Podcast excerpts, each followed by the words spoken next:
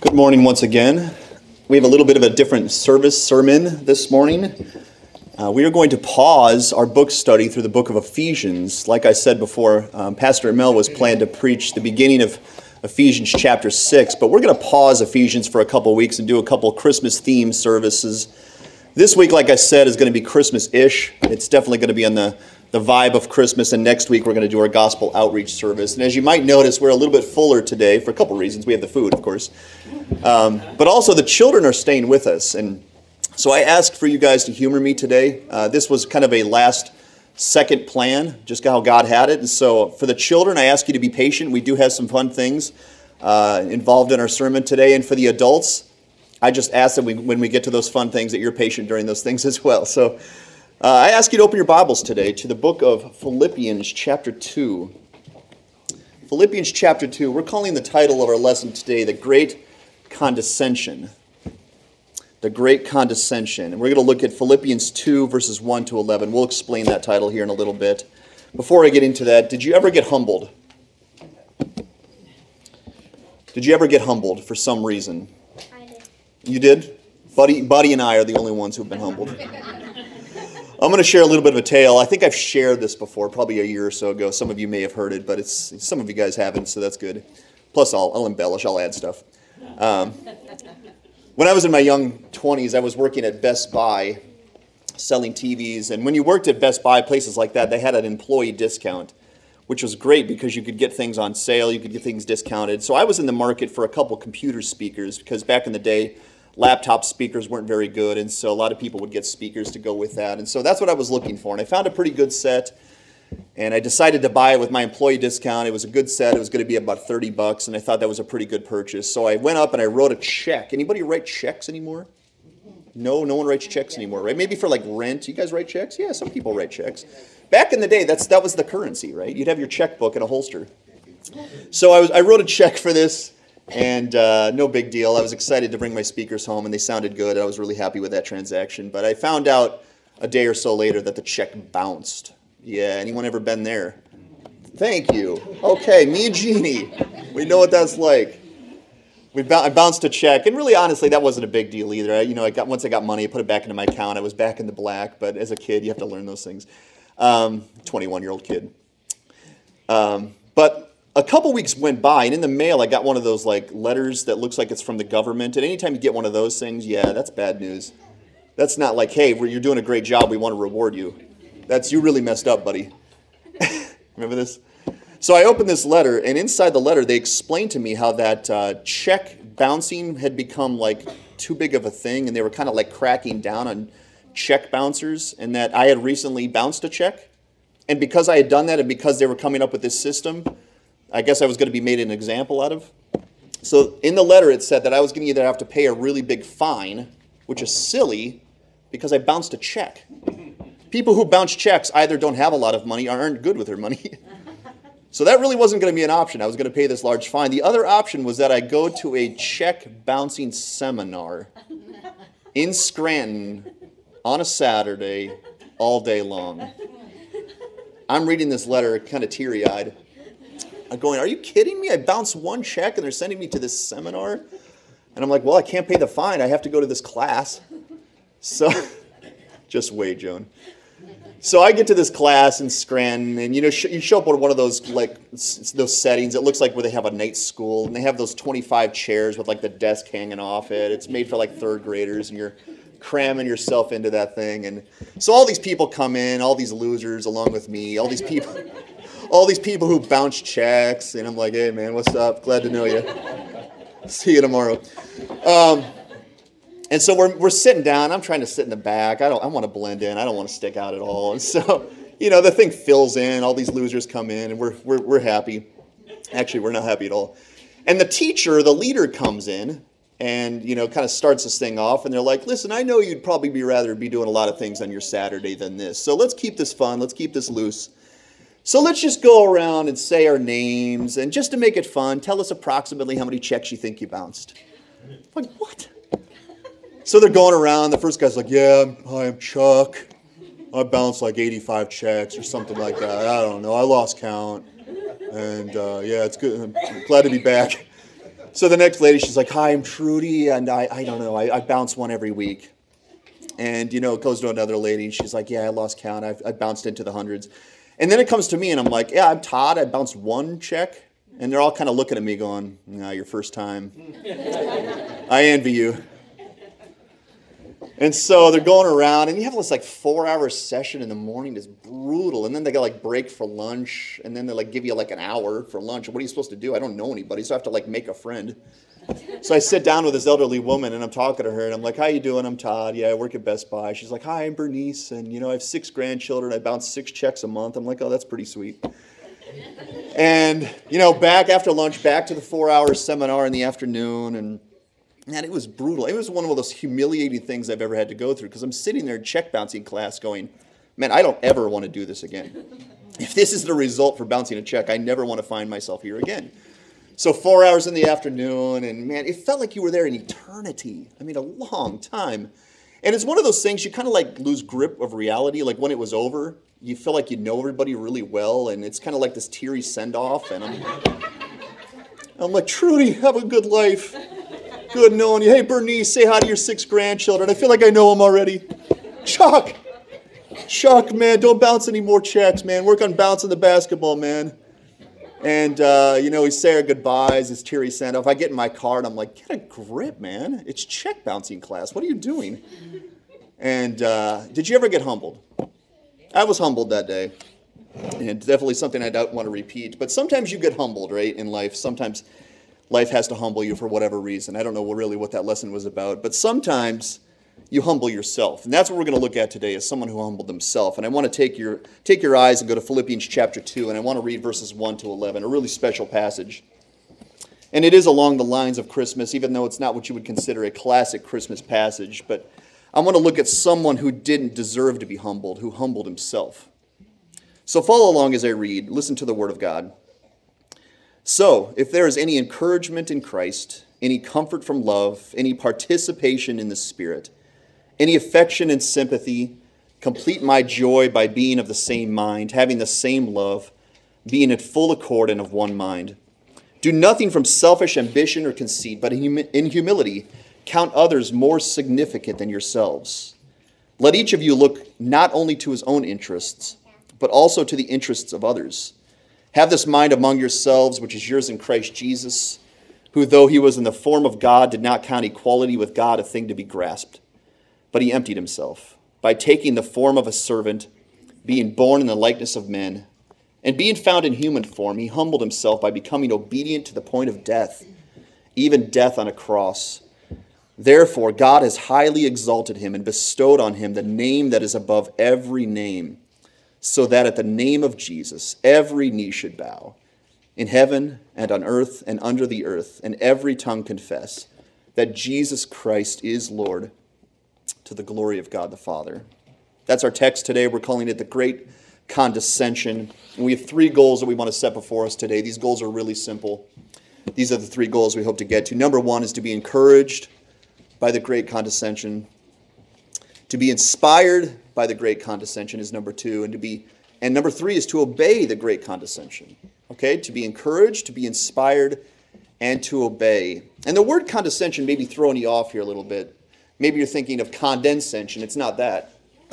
Or actually, it is. I've been saying it wrong the whole time. It is condescension. What have I been saying? Condescension?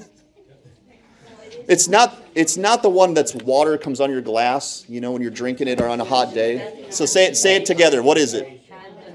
It's not condensation. Now I can't say the right word. I shouldn't have even brought the tongue twister up because now I'm, I'm going to say it wrong the entire time. Condescension. It's good I have it before me, but I want I want to define this word because it also may be this word you're thinking of where it sounds kind of like patronizing, like when you talk down to someone and it sounds very disingenuous. That's not the word we're talking about today either. I want to define this word for us so we know what it means, okay? This is what condescension means it means voluntary descent from one's rank or dignity in relations with an inferior. I'm going to say that again. Voluntary descent from one's rank or dignity in relations with an inferior. What we're going to look at today is a condescension of epic proportions. Okay? And we're going to look at this in three different sections. Number one section is the specific calling and exhortation. verses 1 to 4. Section 2 is going to be the great condescension, verses 5 to 8. And section 3 is going to be the great exaltation in verses 9 to 11. I want to read verses 1 to 4 and talk about the specific calling and exhortation we find. Listen to what Paul says once again. So if there is any encouragement in Christ, any comfort from love, any participation in the Spirit, any affection and sympathy, complete my joy by being of the same mind, having the same love, being in full accord and of one mind. Do nothing from selfish ambition or conceit, but in humility count others more significant than yourselves. Let each of you look out not only for his own interests, but also for the interests of others. Paul is calling a specific group of people to a very specific set of commands. And in order to look at the what he's telling us to do, I want to look at the who he's talking to. And he mentions it there. I'm just going to reiterate what he says. This is the audience Paul is speaking to when he says what he says today. Number one, to those who have found encouragement from Jesus. Is that you? That's who he's speaking to. If you have found any encouragement from Jesus, Paul is speaking to you today. Number two, to those who have been comforted by his love. If you have been comforted by the love of Jesus, he's speaking to you today. Number three, to those who have participated in the ministering work of the Holy Spirit. If that is you, if you've had the Holy Spirit minister in your life, the Apostle Paul is speaking to you today. Number four, to those who have received any sort of affection and sympathy from God through Jesus. If that is you, he's speaking to you today. So that's the first question. Is that you? I want you to look inwardly today. Do you fall into that category of people? Because there's only two categories of people on the earth. You hear that a lot, right? There's only two kinds of people on the earth those who like Neil Diamond, those who don't.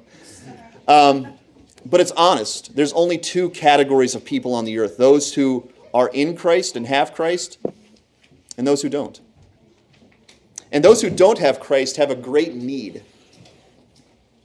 Those who do not have Christ have a great need, and those who have Christ have a great salvation, and therefore have a great job to do based on that salvation. So you either fall into one or one of one of the two of those categories of people. And to those who don't have Christ, if that may be you today, if you don't have a relationship with Jesus Christ, do you know of your great need today? Because we all have that great need. We all start with that great need. You see, we're about to explain how the Son of God came to earth to do something magnificent to save his people from their sins. That's why Jesus came to this earth. And even though you may have heard this story before, around this time of year, we hear this story a lot. I need you to consider today with me why the Son of God, who created mankind, why would he come to earth to become a man and then die for mankind? Why would the Son of God do that? Why would Jesus do that? Can you accept the truth that God the Father would only send his Son Jesus to this sin cursed earth to become man because the man, the need the man had was that great? Can you accept that? Can you accept that the only reason the Son of Man, the Son of God, would come to this earth is because man's need was so great? This plan that God came up with was the most magnificent and most costly plan anyone has ever come up with. God was going to sacrifice his only begotten son. And that word begotten that we find in John 3:16 is important.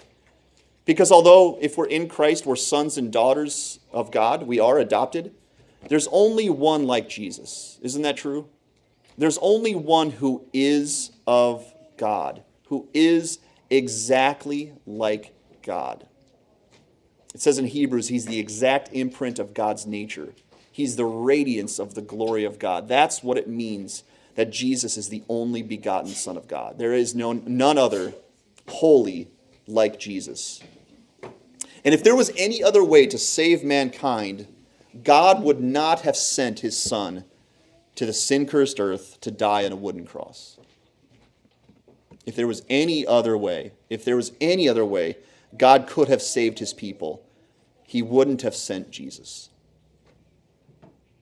But this was, I would guess, I would call God's plan, but because of the need, it's the last resort. See, if Jesus doesn't come, the need isn't met. And I want you to understand the logic of that statement that Jesus would only come, that God the Father would only send his Son if the need man had was that great.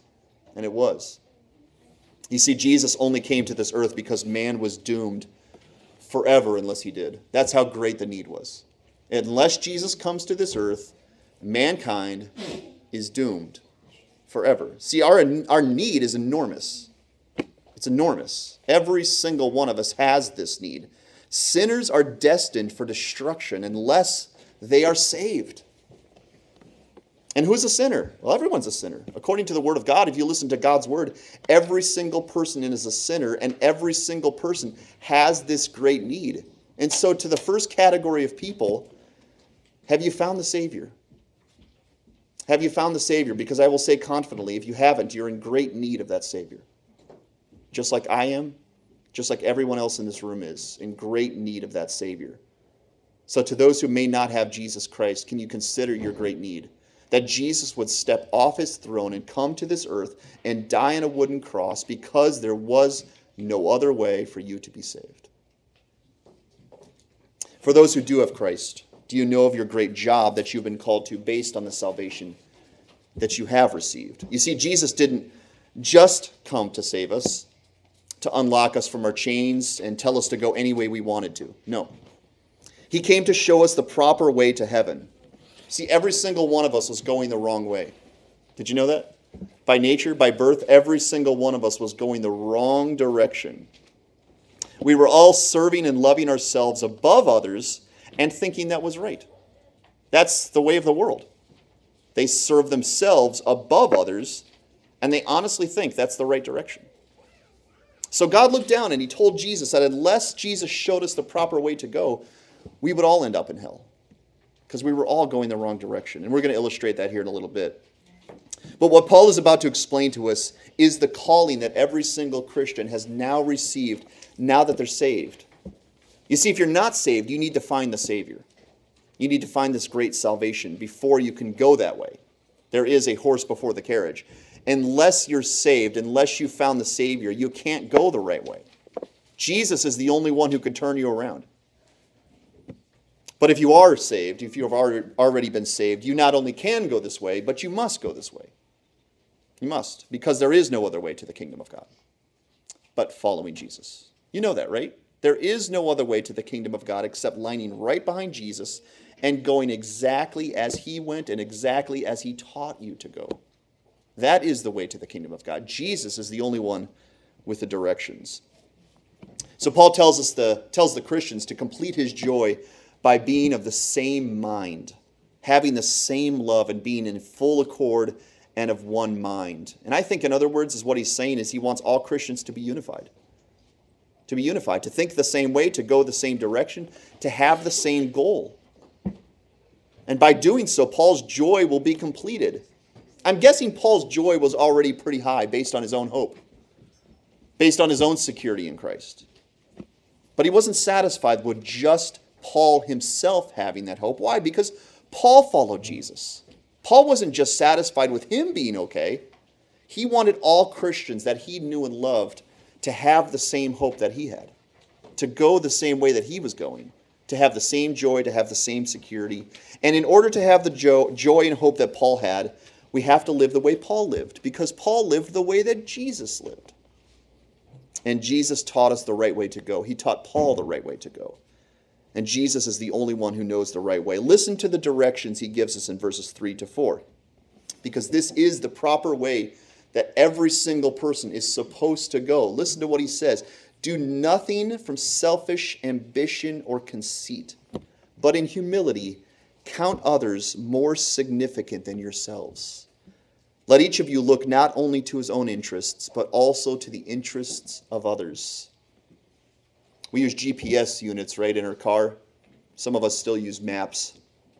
Either way, these are the directions that Jesus is telling us to go.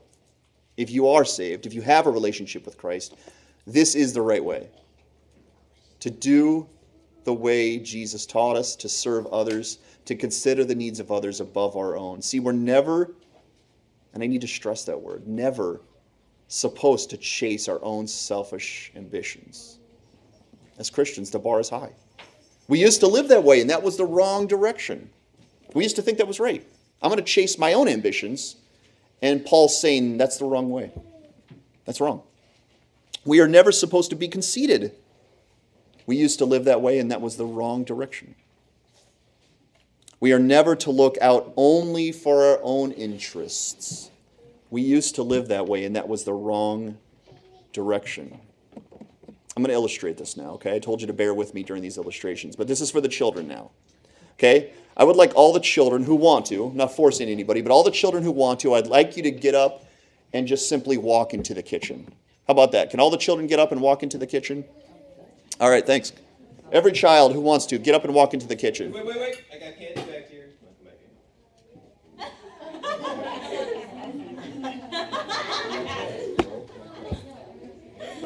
Okay, thank you.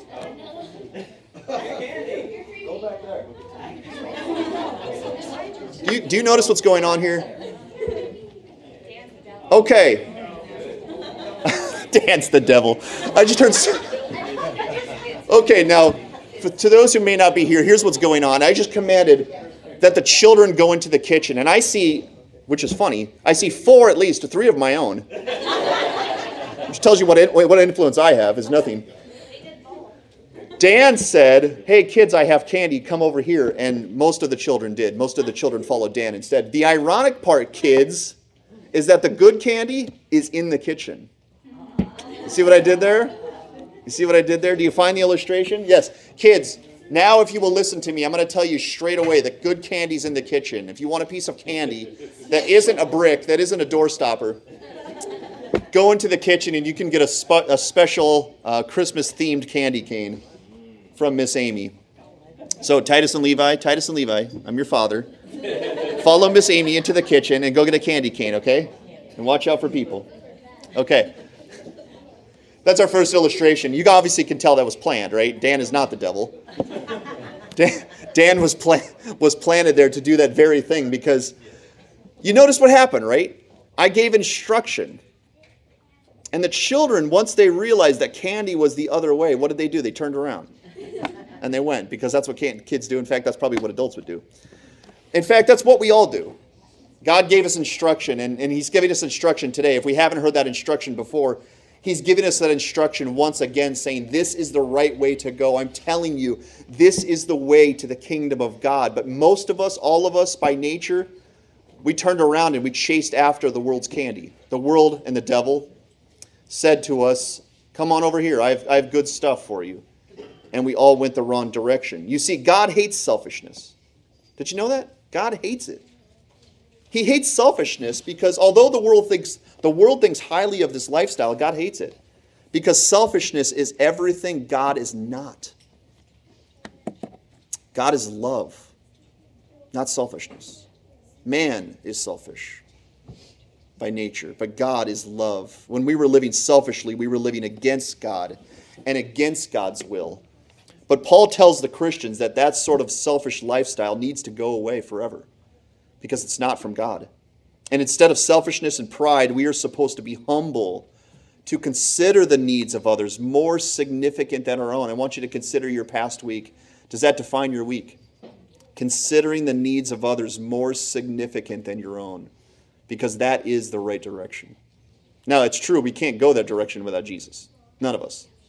None of us would even think of that on our own. None of us would want that on our own. And Jesus is the only one who can cause that in the soul to be something we desire.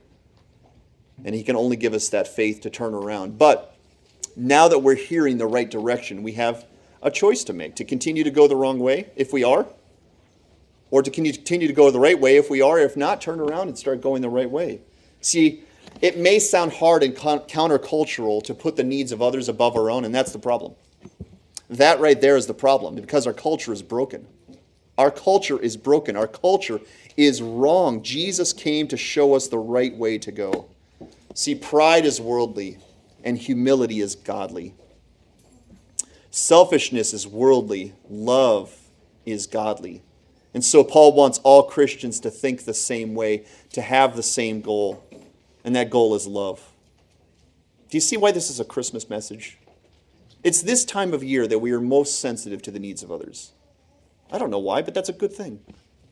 That's a good thing that we're now thinking of others more than we typically do. But it's also maybe a bad thing because it takes this kind of thing for us to consider the needs of others. Whereas Paul and Jesus is saying to us once again, that's what you should always do. That's how you should always live. Do you remember at the end of Christmas Carol, a movie I bring up all the time?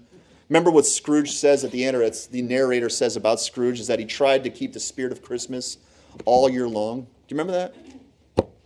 And although that's not a biblical movie, I think that message is found in Scripture. The needs of others needs to be ringing in our mind and ears and hearts all year long.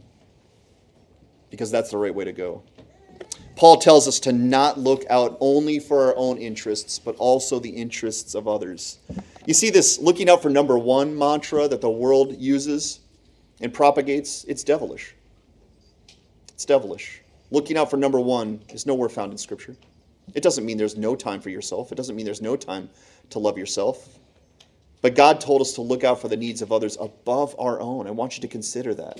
Above our own, which means we come secondary, or maybe third Jesus, others, and then ourselves. We're called to help each other. We're called to help each other. Why? Why? Here it is once again. Because as we learned, when we were in great need, what did the Lord do? God helped us. And He helped us at such a cost to Himself the sacrifice of His only begotten Son. When we were in need, Jesus helped us at such a cost to himself his own blood, his own dignity, his own royalty, his own riches.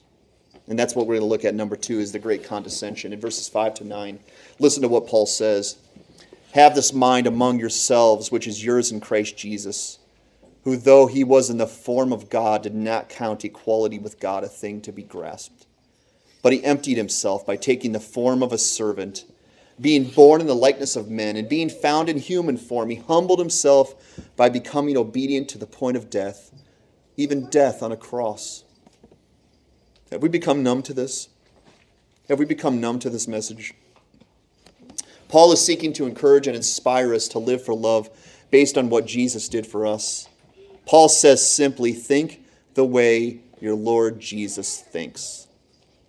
Have this mind which was yours in Christ Jesus. You see, Jesus was in the form of God. He wasn't a man at one time. Did you know that? Jesus had to become a man. Jesus was in the form of God. Jesus was a spirit being, like our God is a spirit being. He's not physical. Jesus had to become a man. Jesus is the Son of God. I want you to consider that. Consider how royal Jesus was. Consider how rich Jesus was. Consider how royal and rich your Lord Jesus was as God's only begotten Son. Can you consider his royalty? Can you consider his worth? Can you consider what it was to be the only begotten Son of God in heaven? Imagine what privileges and rights Jesus had being God's Son. He was lofty, he was rich beyond our estimation, he was powerful, he was praised, he was beloved, he was cherished, he was royal. He was adored. He was in a perfect setting with nothing held back from him. No one knew wealth, pomp, and riches like our Jesus did. No one. But Paul tells us something truly shocking. Jesus left it all. He left it all. He didn't consider equality with God a thing to be held on to. Why? Why not? Why did Jesus consider equality with God a thing to be let go of? Why? We've said it already, but I'll state it again because mankind had a need, and that need was so great. And unless mankind found salvation from their sins and found a restored relationship with God, they were all, we were all, going to be destroyed because of our sinfulness, because of our brokenness, because of our rebellion against God. So instead of staying rich, instead of staying powerful, instead of staying praised, adored, and exalted, Jesus emptied himself. What are you to consider with that phrase, emptied himself? If Jesus' riches were a big glass of water, which I'm going to illustrate here in a minute, Paul wants us to imagine Jesus turning the glass upside down and dumping all the water out of it. So if this is Jesus, bear with me. These illustrations are going to fail because it's representing the Lord. But if this Lord, if this was his riches and his royalty and his worth and his power in heaven, this is what Jesus did.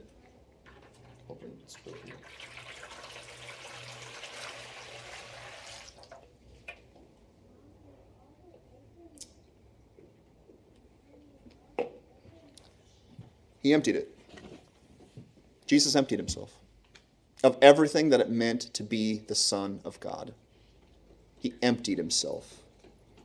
He took the cup of all his Godship, he turned it upside down, and he emptied it entirely. Why would he do this? Because Jesus wanted to save man, and in order to do so, Jesus had to become man in order to save man. I talked about that story at the beginning where it was incredibly humiliating for me to go to check bouncing class. What kind of humiliation is it for the Son of God in heaven to become his own creation, to serve that creation, and to die for that creation? See, in order to become man, Jesus had to leave everything he had in heaven. Have we become numb to that? What Jesus had to leave? What Jesus had to give up? See, the way the Son of God practically empties himself is by becoming a servant of his very creation. So that's what Jesus did. He became man, but he didn't just step onto earth. I want you to think about this. Jesus didn't just step onto earth and become a rich, powerful king on earth, because even that would be humbling, wouldn't it? For Jesus to take a much lesser kingdom than he actually deserved, that alone would be humbling. If Jesus was just the richest, most powerful king on earth, that would have been humbling. But you see, Jesus went well beyond this. He came as an infant into a woman that he created. He was raised by earthly parents that he created. He was trained by spiritual leaders that he created. He healed the ailments of people he created. He miraculously fed people that he created, and he washed the feet of the disciples that he created. Jesus served mankind when literally it should have been the other way around. Do you see the great condescension?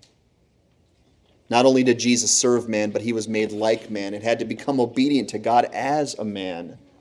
That's another layer. This is significant not because Jesus had to obey the will of God, because Jesus, as the only begotten Son of God, always obeyed the will of God. But when Jesus came to earth, he emptied himself of all his power that he relied on in order to be the, obedient to God.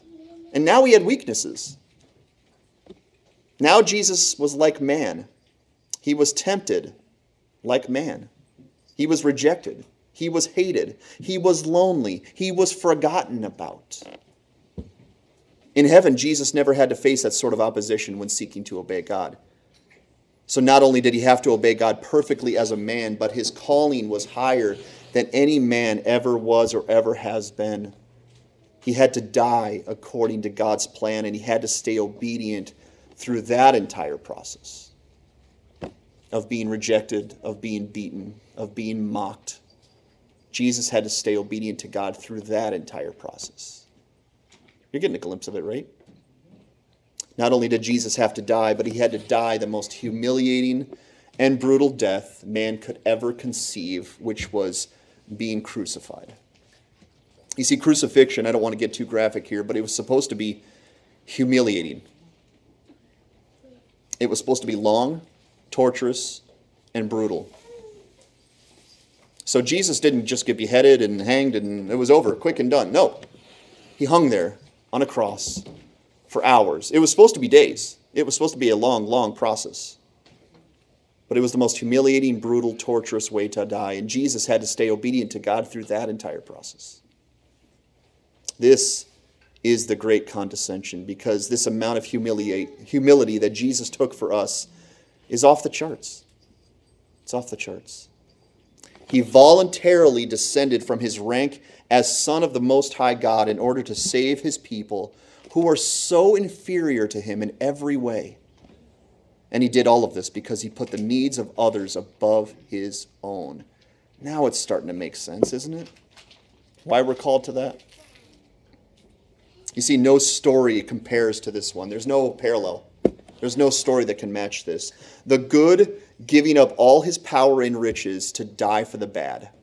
Have you ever heard of that before? Does any story tell you that besides this story? Because that's what happened.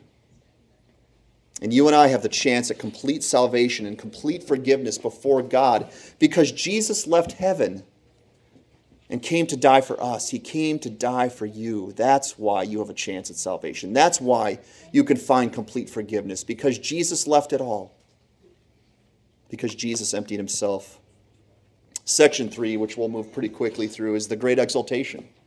Verses 9 to 11. Let's listen to what it says in verses 9 to 11. Therefore, based on everything we've talked about, God has highly exalted him and bestowed on him the name that is above every name so that at the name of Jesus every knee should bow in heaven and on earth and under the earth, and every tongue confess that Jesus Christ is Lord to the glory of God the Father. Because Jesus was obedient to God's plan to condescend, to empty himself, to become a servant, and to die for mankind on the cross, God rewarded Jesus for this. The condescension of Jesus was greater than our ability to understand it or appreciate it. And so is the reward that he received from God. See, God saw fit to reward his son with the highest title imaginable. See, we know Jesus as Jesus, we've always known him as that. But this name is truly holy. It's truly holy. God set Jesus, the name, apart from every other name because it's incredibly profound. To God and in heaven, the name Jesus means King of Kings and Lord of Lords. Think of every king that ever existed upon the earth the great ones, the powerful ones. Jesus is their king. He's the King of Kings. The name is so special and so holy that one day, according to the text, it will cause every single creation, creature that ever existed to bow to Jesus and give him the homage and the worship that he deserves. Every knee will bow in heaven Every knee will bow on earth, and even in the depths of hell, every knee will bow and confess that Jesus Christ is King, because that's what that name represents. And they won't have the option.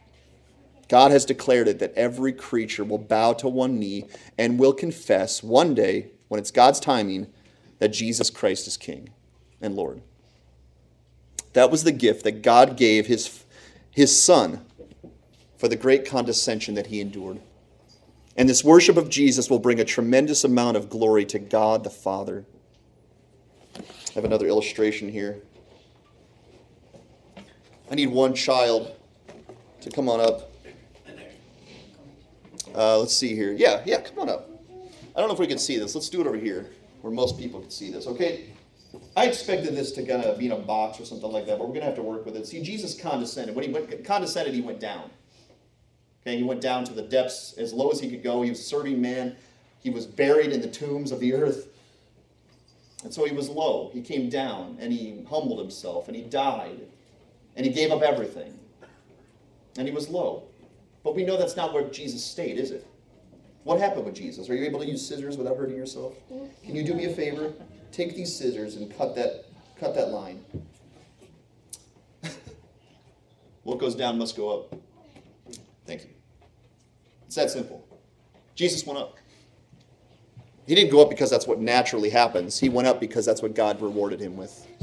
And when he went up, he went all the way up to the highest position imaginable at the right hand of the Father, where myriads and myriads of angels are praising him right now in heavenly beings. And one day, every single knee will bow, every tongue will confess the praise and the homage of Jesus.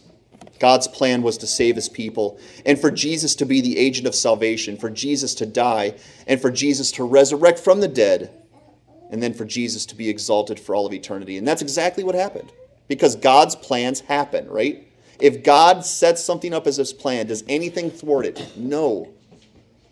God's plan was for Jesus to condescend and then Jesus to be exalted. And Jesus is now experiencing the great exaltation and his glory and praise and worship will never end. Those are our three sections. Section number one is the specific calling and exhortation. Specific, excuse me, section number two is the great condescension. Section number three is the great exaltation. And now we circle back to us, because that's how we started, and that's where we end. We circle back to us. Paul uses all of this to encourage and inspire all Christians to think and act the same way as Jesus. Just as Jesus did, you do also. He wants us to empty ourselves. He wants us to serve others. He wants us to humble ourselves, and He wants us to consider the needs of others greater than our own. You see, if we truly understand and appreciate the humility and the emptying that Jesus undertook, then our own emptying and humility won't seem that hard. I want you to imagine if every single one of us had to empty our bank accounts because there was a great need. And let's say it's some disease or some nation is trying to attack us. And for whatever reason, humor me, we have to collect as much money as we possibly can. And in order for, for us to do that, we all have to empty our bank accounts completely. Everything, savings, checking, everything. So we had to go and take the few hundred, or maybe thousand, or maybe even tens of thousands if some of us are really well off, with our money and completely empty it in order to meet this great need. Wouldn't that be difficult? Isn't it true that it might be more difficult for others than some? Some of us who have like $28 in our account? Whatever. For some who have very little in their bank accounts, that emptying wouldn't feel that hard. Take my money. But for some of us who may have tens of thousands of dollars, that emptying might be very, very difficult. Isn't that true? The more you have, the harder it is to empty yourself. True? Here's an illustration of that. What if Jeff Bezos, who knows who Jeff Bezos is? Am I saying that name right, by the way? Who is Jeff Bezos? Okay, the founder, the CEO of Amazon.com.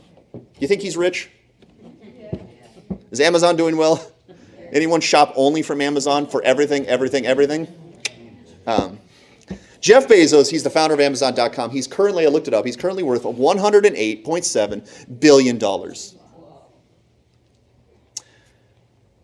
Do you think it would be hard for Jeff Bezos to empty his account?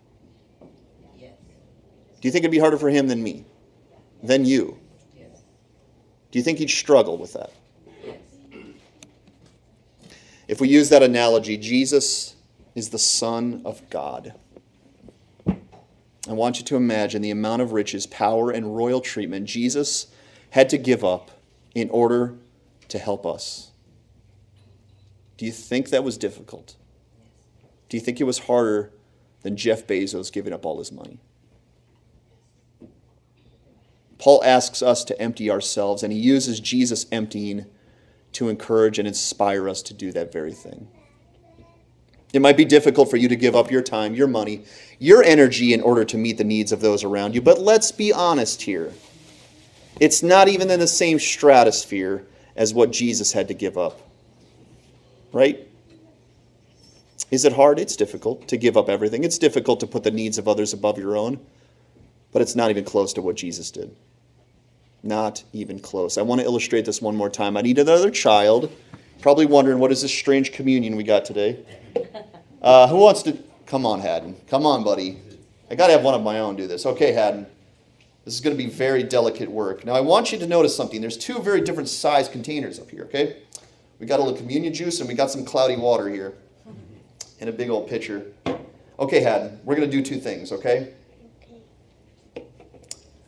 I want you to empty this into that bowl, okay? And notice how long this takes. Wow, good job. You made it. Okay, I'm going to do this one, but you can help, okay? Humor me once again. If this was the difference between us emptying ourselves and the Son of God and emptying himself, let's do this one kind of slowly, okay? Okay.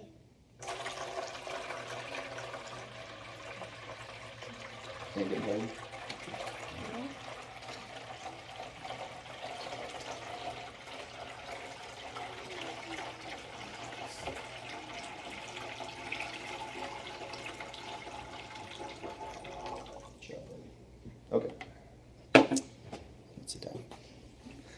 Think you can understand the illustration. It's really simple. That's a poor illustration. That's not even close to what it actually is. Okay, us emptying ourselves is like a communion cup compared to Jesus, which is a container we can't even consider. And he gave it all up. And the reason Jesus emptied himself was so that you and I might have a relationship with God once again and not have to follow our sins unto eternal destruction. Do you see how great the need was? Jesus met our need with his precious body and blood. Jesus became empty so you and I could become full. And because he did this, God filled Jesus' cup fuller than it even was before. Because that's how God works. If he asks us to empty ourselves, that's not the end of the story. We don't end empty, right? That's not the period. Empty yourself and live a poor, wretched life for the rest of eternity. No. Empty yourself now on earth, and one day God will fill you beyond your possible ability to comprehend it. And you will be full, you will be exalted forever, similar to Jesus. Our application very quickly. Number one is Are you encouraged by the great condescension of Jesus? If you haven't turned to Jesus by faith, that's your one step today. You need to do that first. You need to see what great need you must have if it took the Son of God to get off his throne and come to earth to die on a cross. Do you consider how big your need must have been if that's what it demanded? And if you neglect the Son of God and his sacrifice, can you consider that there is no other way then? There is no other hope. If you neglect the great salvation of our Lord Jesus Christ, your sins are your own forever. And your sins and my sins are higher than we can count. Our debt to God is higher than we can imagine. Our sinfulness is so sinful to God that it will warrant eternal hell if we don't find the Savior. And it's not clouded today, okay? It's not mysterious today. Jesus is that Savior. And he tells us to do a couple things. If you believe, if you want that salvation, if you want to follow Jesus Christ, remember how we started this? Remember how you were going the wrong way, all of us, myself included? He says, turn around, repent. Turn away from your sinful, worldly, ungodly lifestyle, selfishness. Turn around and embrace Jesus by faith and start to follow him. It's simple because he wants even children to understand. Guys, children, it's that easy. Turn away from the lifestyle that is selfish and turn to Jesus and follow Jesus and a lifestyle that is selfless. Others seeking, God seeking. Have you turned to Jesus yet? Have you turned him? Have you left your sin and your selfishness behind? Number two, are you inspired by the great condescension of Jesus? You see, Jesus emptied himself entirely in order that you and I might be helped. Jesus gave us salvation, and he came to show us the way to the kingdom of God. And the way is the same way that Jesus went. And that way is this put the needs of others before your own. And like we said before, doesn't Christmas highlight this? Isn't that to some degree what we're doing here in this season? Thinking of others considering the needs of others, right? Isn't the world even hinting and getting close to that? Thinking of others? Are you inspired by the great love of Jesus for you, and are you ready to do something about that? Because that's number three. Will you obey the great condescension of Jesus? You see, we can't just be encouraged, we can't just be inspired. That's not enough. We also must have the same mind and go the same way our Jesus went. When Jesus loved us, it demanded the ultimate emptying of himself. If you and I are willing to obey Jesus, it might require an emptying, seriously, of everything. It might. If God demands it, that you and I empty ourselves, then that's God's will, and it might require that. But I want to reiterate it's not even close to what Jesus gave up for our sake when we were in need. Will you obey the calling from God and humble yourself today? Will you humble yourself like Jesus did? Will you consider the needs of others above your own? To consider means to think, to do some mind homework, to pray about, to look around, to see the needs, the, the hurting ones around you, to not neglect them, to not say, I'm too busy, it's Christmas, I, I don't have time, I don't have money. Yes, you do. That's primary. This is number one because this is following Jesus. Your Lord Jesus did this for us, and now he's asking and commanding us to do it as well. And so the question is this what is going to be your response to the great condescension of our Lord Jesus Christ? Would you pray with me? Dear Heavenly Father and dear Lord Jesus, we thank you for this message. This message is yours, it is not mine. It is something you wanted us to know, it is something you wanted us to be encouraged by so we can find life. It's something you want us to be inspired by so we can do what you've called us to do, which is go the same way our Jesus went. I pray for every soul in this room, Father, whether they're in or out. Look to Jesus today and consider the need that we have, the need that He met, and the path that He put us on.